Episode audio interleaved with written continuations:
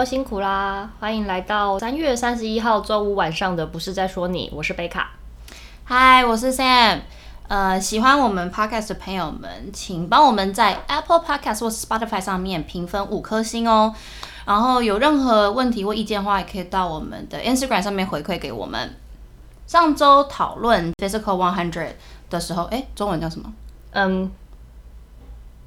百人大挑战，哎、欸，等一下，百人等一下，忘记了，要万人体能之巅。哦，对对对，然后百人三回的，对他，然后我们上次讲到这件事情的时候，我就有说到说，哎、欸，我不知道为什么就是练就是这种健身的人或是健美的人都要这么黑。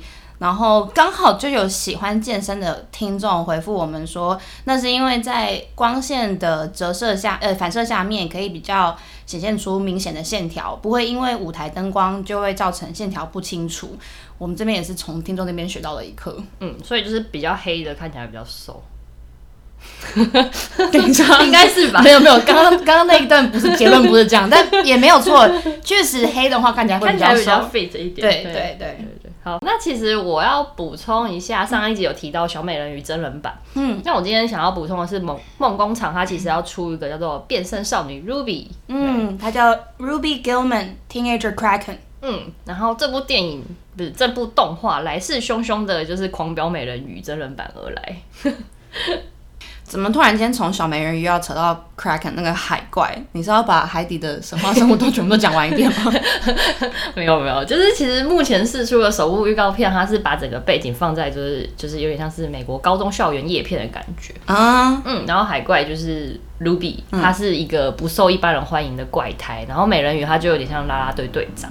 就是是万人迷，但他感觉是内心丑恶之类的哦，所以是很像是那种两千年初那种很流行的那种 Y 片嘛，就是嗯，就是你有看过那个 She's All That 窈窕美眉有种。对，或者是你知道泰勒是不是有一个他早期有个很有名的，就是呃，You Belong to Me 的 MV 里面，他就是只要把眼镜拿掉，突然就变大真妹，对对对，眼镜拿掉就可以变大真妹，真是不懂。对。对，所以其实我就是觉得这个设定有点老套啦，嗯、但是其实我就喜欢老梗，就是 you know。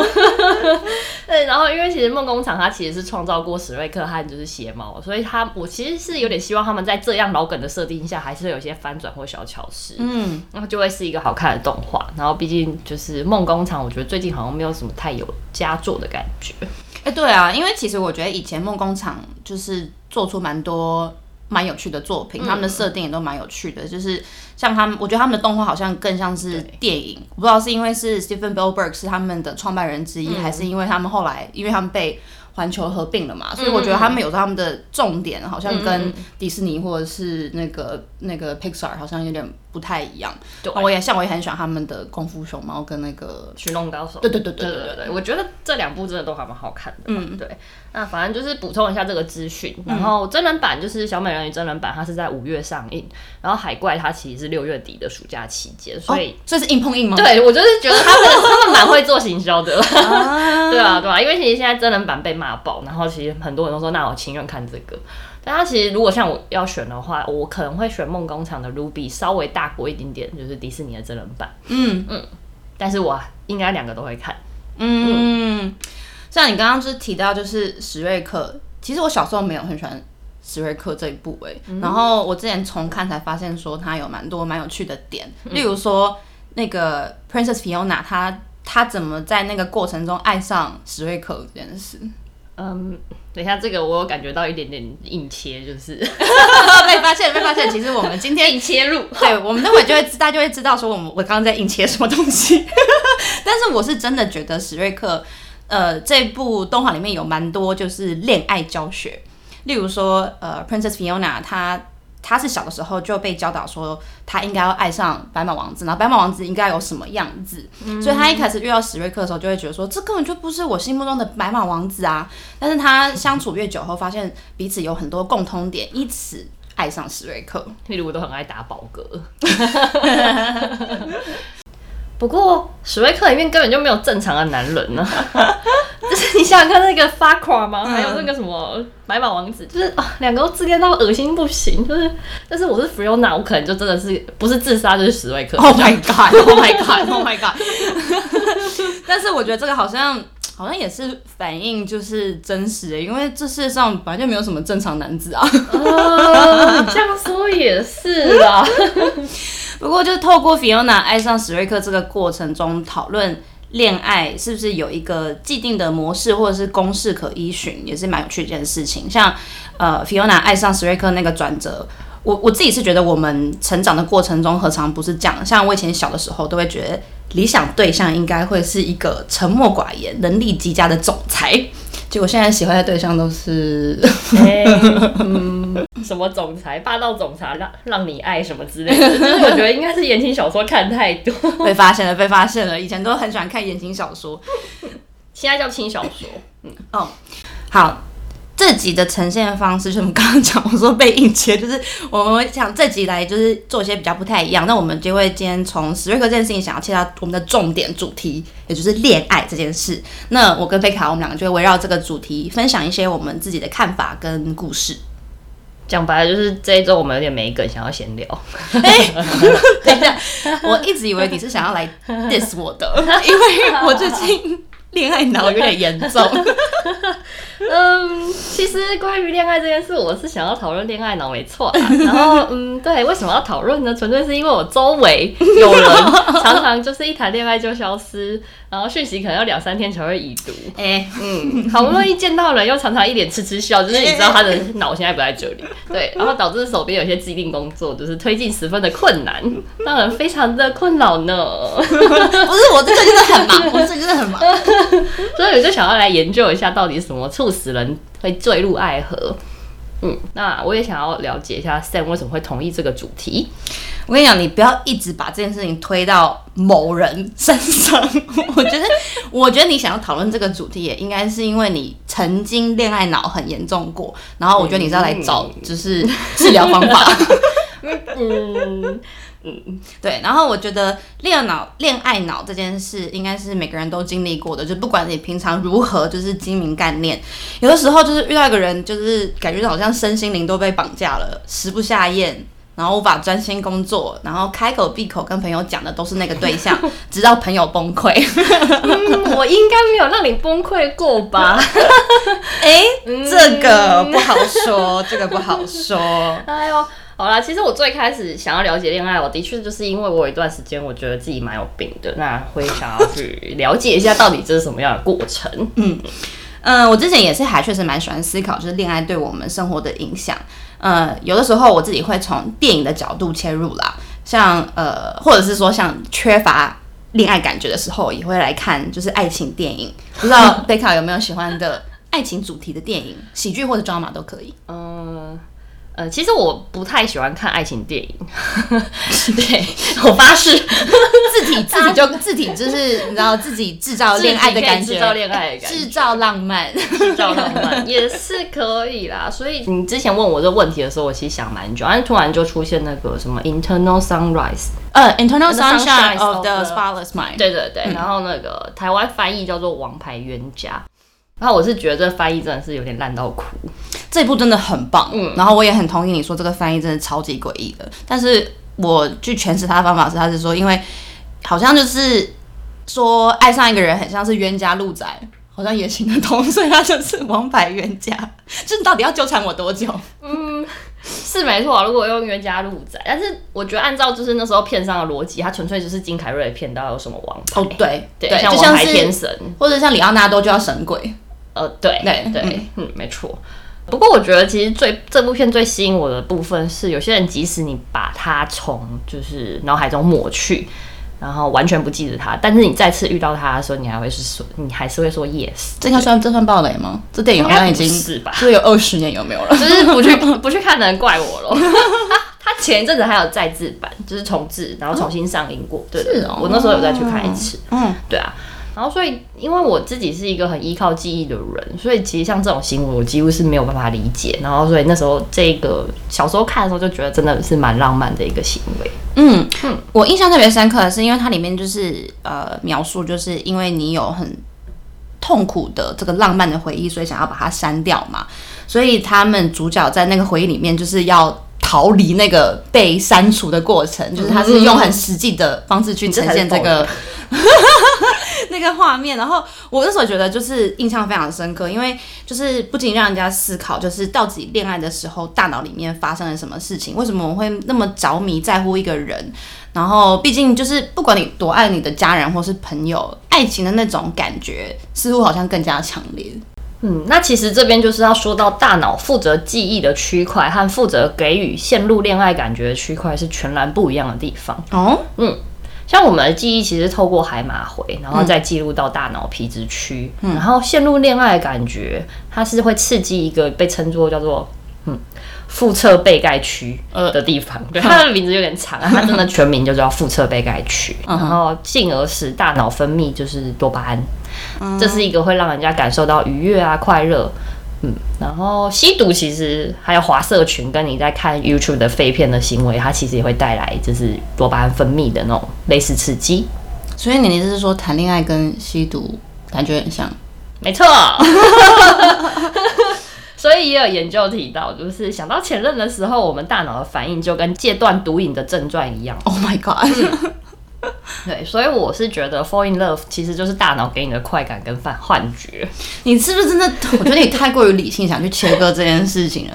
你知道，我像我之前就是呃，我看那个心理智商的时候，就是呃，智商师就跟我讲过说，呃，有时候可能因为我。过于习惯，就是我内心可能过于就是感情用事，所以我会也会想要用很理性的东西去分析所有东西，去做一个切割性。嗯、所以我觉得好像，嗯，贝卡现在这边是不是、嗯、是不是很想逃离那种恋爱的感觉呢？也不是，也不是，我只是觉得感受太多，的确蛮累的。我现在现在来到的是山姆的智商室，不要随便改那个节目名称。我现在。但是我现在的确是更更是更倾向于懒得解释很多事情。嗯，对啊啊，那你嘞？你那个就是，那你最喜欢的爱情电影是什么？我觉得讲到恋爱电影的话，一定就是要提就是 Before 三部曲，就是 Before Sunrise、oh、Sunset 跟 Midnight。哎、欸，说好只提一部，你直接给一套是怎样犯规？好了好了，我我也可以只选一部，因为我最喜欢就是。呃，第二集的那个 Before Sunset，然后他就是承接第一集，他们在维也纳相遇，共享了一整天的陪伴后，过了九年以后，在有一天在巴黎相遇，然后就是那讲那中间的过程，那我印象。最深刻的部分就是一开始那个女主角有一点想要装酷，然后就说哦，不记得他们两个其实那天有造爱这件事情，然后男生就是很慌张啊，然后很冲击，就是说你怎么可能会不记得什么什么什么之类的，然后他还说什么是有这么容易遗忘，就是我们两个就是造爱这件事嘛，然后因为没有特别爽，对 对对，男生就男生应该崩溃吧，他就担心这件事情没有错，但是后来那个女生就是有承认她其实记得这件事情，嗯、但是是因为。他觉得他那一天已经把所有的浪漫都用在那个男生身上。我觉得我们这一次就是要在前面加一个比警语，就是这几部电影都有被爆雷的疑云。好好好，可以可以给我们加在那个就是最前面的地方。对然后，但是哎、欸，拜托，这个电影多少年，你到现在还没有看过《Before 三部曲》的话，我鄙视你。我们到底还要掉多少粉呢？对，重点重点，我要回来讲回来，就是那女生就在讲说，哦，她觉得她那一天就是把她所有的浪漫都用尽了，然后她觉得她之后恋爱不顺利，也都是因为她把这个东西都用完了。好，其实我觉得这句蛮虐的，就是她把她的浪漫都用在那一天。嗯，就是我觉得女主角就似乎感受就是男主角是真爱，然后毕竟就是之后都找不回那种感觉啊。那其实。我觉得有点像是第一次嗑药或小时候第一次吃果冻。其实我小时候吃到一款果冻，我到现在都找不到。这之前之后还有，就是我觉得我长大之后绝对还有吃 过。等一下，这我就要再再次说。贝卡就是吃货的程度真的很高，他什么事情要成为吃东西？好，果冻给你带来快感。对对，对那个给我带来快感，我到现在找不到。对，因为那是我阿妈给我的一个很好吃的果冻，然后我现在都 真的是没有办法，就是再吃到。然后我就觉得那是新鲜感加上那时候多巴胺分泌的愉悦，嗯，然后去共创的美好记忆，所以让人真的会以为有什么真爱或独一无二的，就是 the one。所以你现在找男朋友也在找那种果冻感吗？呃，没有啊，我就应该说，我就是不相信这件事情的啦。而且我觉得你一直重复提到就是吸毒这件事情，你到底想要干嘛？你要不要直说？没有啊，就是你自己说看像不像？好啦，我我承认，因为我本人就是那个刚刚贝卡说的某人如果你还没有猜到的话 所以我确实就是常常谈恋爱的时候恋恋爱脑非常的严重。我觉得我很像是实验室里面那个按钮就给毒品的那个白老鼠然后这边狂按。疯狂按别别别别别狂按按钮这样子就是即便知道那个有有有坏，但是还是一直按，就给我吃，给我吃，给我吃。没错没错。那我可以再加个电影吗？嗯，好啦，你真的很爱，给你。对，我也很喜欢，就是另外一部叫做《Stranger Than Fiction》，就是口白人生。嗯，嗯，是 Will Ferrell 跟那个 Maggie Gyllenhaal，就是就是 Jake Gyllenhaal 的的姐姐姐姐演的。然后就是。那个男主角就是个很腼腆的一个男生，然后他遇到一个很直接、很豪放的女生，然后他们两个之后陷入恋爱。然后我就觉得说，这个还蛮符合现在很多呃影视作品比较用女性凝视的角度去塑造角色。嗯，哎、欸，等一下，你把那个口白人生当成爱情片，嗯，其实这部片我也是爱到不行。但是我一开始我也不觉得它是口那个爱情片，嗯，对。但是我的确很喜欢那个。玛姬演的那个女主角嘛，嗯，她好直接，就是好豪爽，然后也很鬼灵精怪。我其实一直很喜欢这样的女生。然后不过就是你刚刚有提到那个女性凝凝视，就是女性凝视这个部分又是什么东西？你可以帮翻译翻译吗？嗯嗯嗯，可以啊。就是嗯，因为就是过去比较传统来讲的话，有很多凝视的方法，就是我们在创造这些角色或者是故事的叙述方式的时候，都是用很直男的角度，也就是所谓的呃男性凝视 （male gaze）。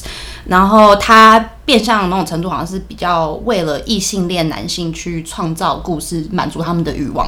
嗯、就是不管是哦，然后男生很 macho，可能像是呃零零七啊、嗯、超人啊，或者是 Fast and Furious 里面的冯迪索那种感觉。嗯、那或者是他们也有讲说，像那个小丑那个女朋友叫什么名字啊？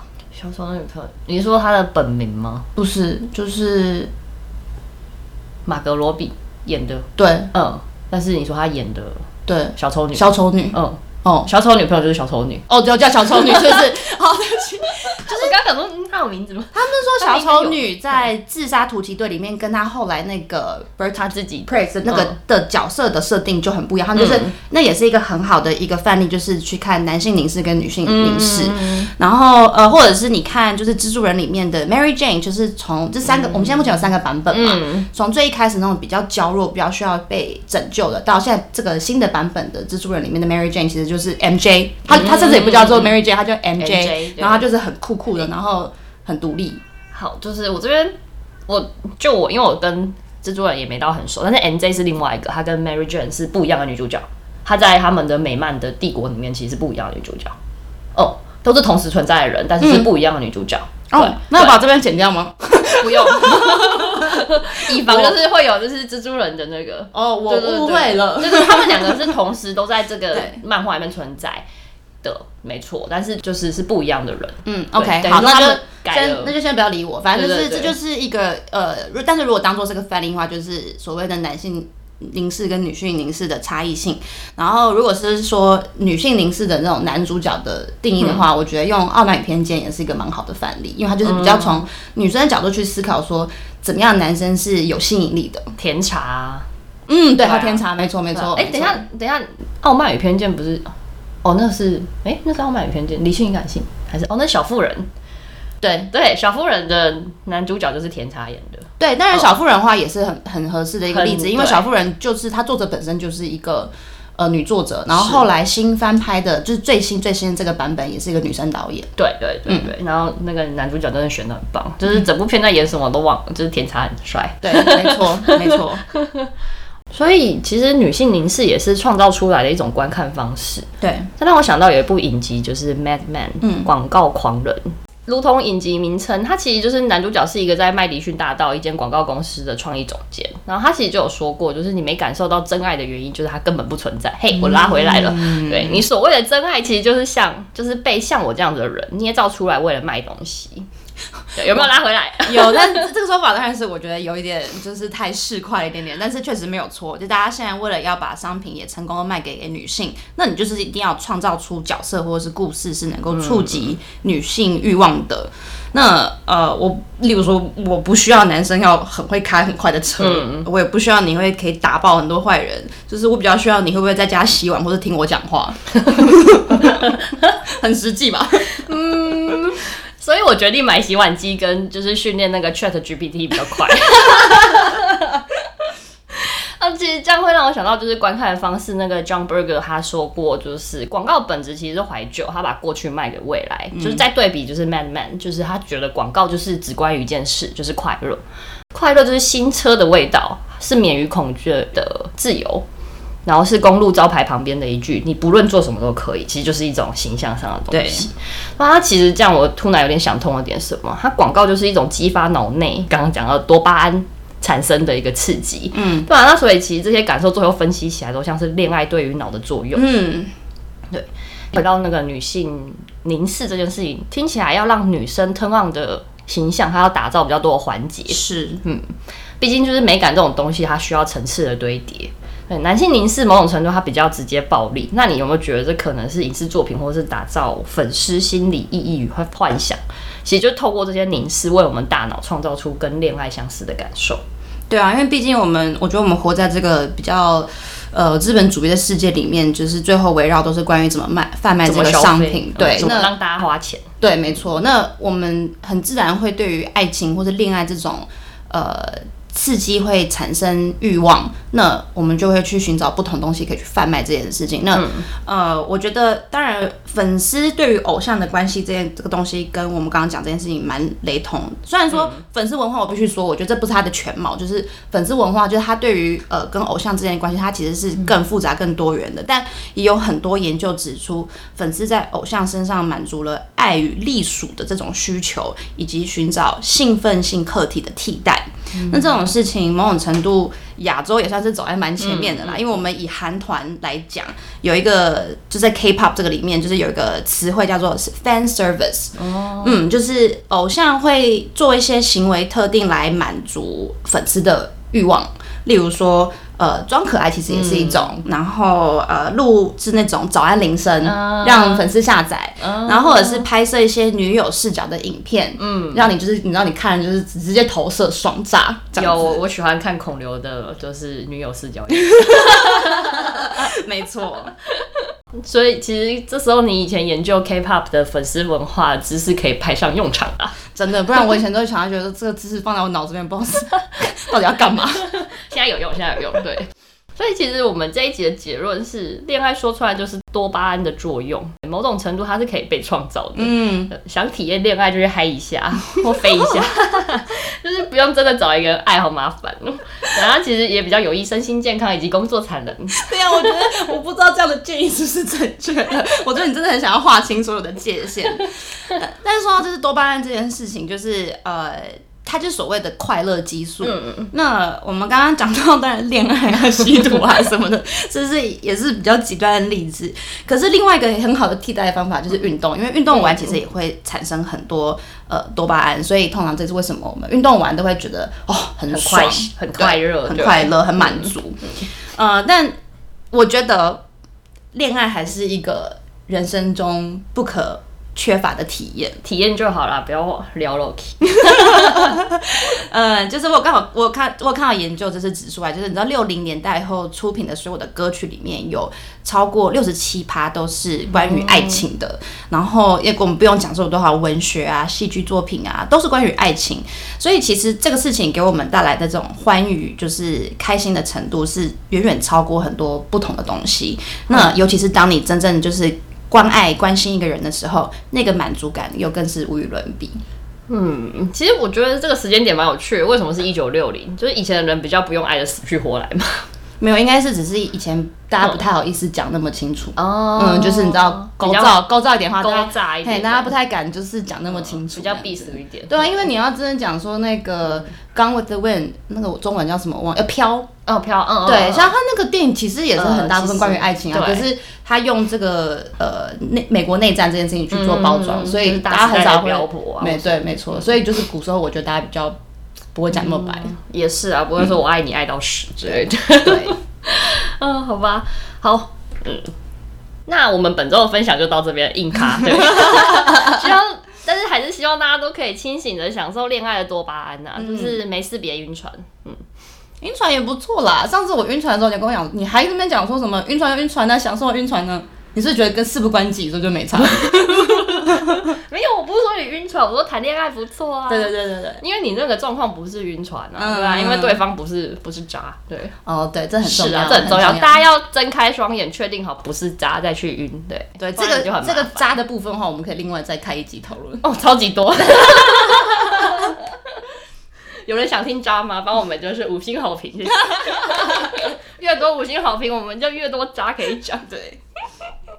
呃，像今天的分享方式，不知道大家还喜不喜欢？就是对于我们分享的内容或形式上有什么意见或问题啊，欢迎到 IG 上留言，也可以告诉我们你后续想要听什么内容，渣的部分也是可以。嗯，然后这边再次洗脑大家，请大家赶快帮我们留下五星好评，然后也可以帮我们留言，让我们的节目更容易被搜寻到哦。不是在说你，我们下周五见，拜拜。